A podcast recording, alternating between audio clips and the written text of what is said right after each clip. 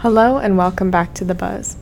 This week on episode 54, we will be discussing the recent risk alert, observation from examination of investment advisors, compliance, supervision, and disclosure of conflicts of interest issued by OCIE. This is a big topic to cover, so we will be splitting today's episode into two parts. Let's get started now with part one. The recent risk alert, observation from examination of investment advisors, compliance, supervision, and disclosure of conflicts of interest, focuses on big concepts that pertain to firms' compliance programs. Is there a particular area where you feel CCOs should focus on based on the SEC's finding within the alert? Yes, like any other SEC alert, this is an important alert, and the alert mainly focuses on design and implementation of compliance and supervision, specifically when hiring and employing supervised persons with disciplinary histories. What firms should focus from the risk alert are necessary adjustments to adopt in order to ensure their policy and procedures manuals address those risks. In particular, firms should consider heightened supervisory procedures for certain disciplinary events, such as those related to misappropriations, unauthorized trading, forgery, bribery, and making unsuitable recommendations. In addition, the firms should consider reviewing all of their conflicts of interest disclosures made by the supervised persons to review and ensure that you have mitigating controls to manage those conflicts. All right.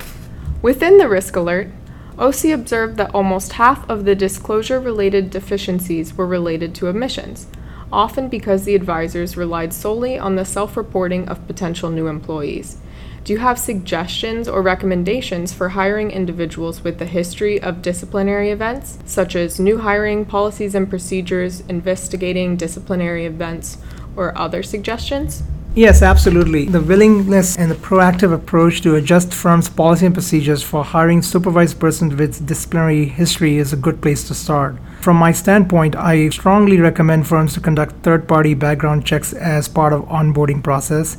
If a candidate is a FINRA license holder, BrokerCheck reviews should be part of the hiring process. Firms should also request potential talent provide copies of their Form U5, but also review their Form U5 findings after 30 or more days after hire to help identify any termination notice they failed to disclose. Also, as part of the background check process, the firm should implement a comprehensive Google query search to review new hire. And nowadays, reviewing social media activities is integral in selection of new talent. Firms will also want to request and verify candidates' reference as well as validate any information provided on their resumes. Although background reviews should be completed periodically, which should include checking and rechecking their CRD, IRD for supervised persons filings, firms will want to ensure that they are in depth and thorough and to ensure complete employee disclosure. And in regards to investigating a disciplinary event, do you have any recommendations? So, if a firm decides to hire or employ a person with disciplinary histories, they should consider the following. Requiring investigations of disciplinary events and discern whether barred individuals are still eligible to reapply for their licenses, establishing an escalated and heightened supervisory policy when overseeing persons with certain disciplinary histories and procedures for addressing risk associated with them, adopting overall written policy and procedures for addressing client compliance related to supervised persons as well as include oversight of persons operating out of remote offices in compliance and supervisory programs, in specific when supervised persons with disciplinary histories are working in remote offices. That's all for part one of episode 54. Thanks for joining, and don't miss part two on the next episode of the CCO Buzz. If you'd like additional information, please check out our website at www.corecls.com.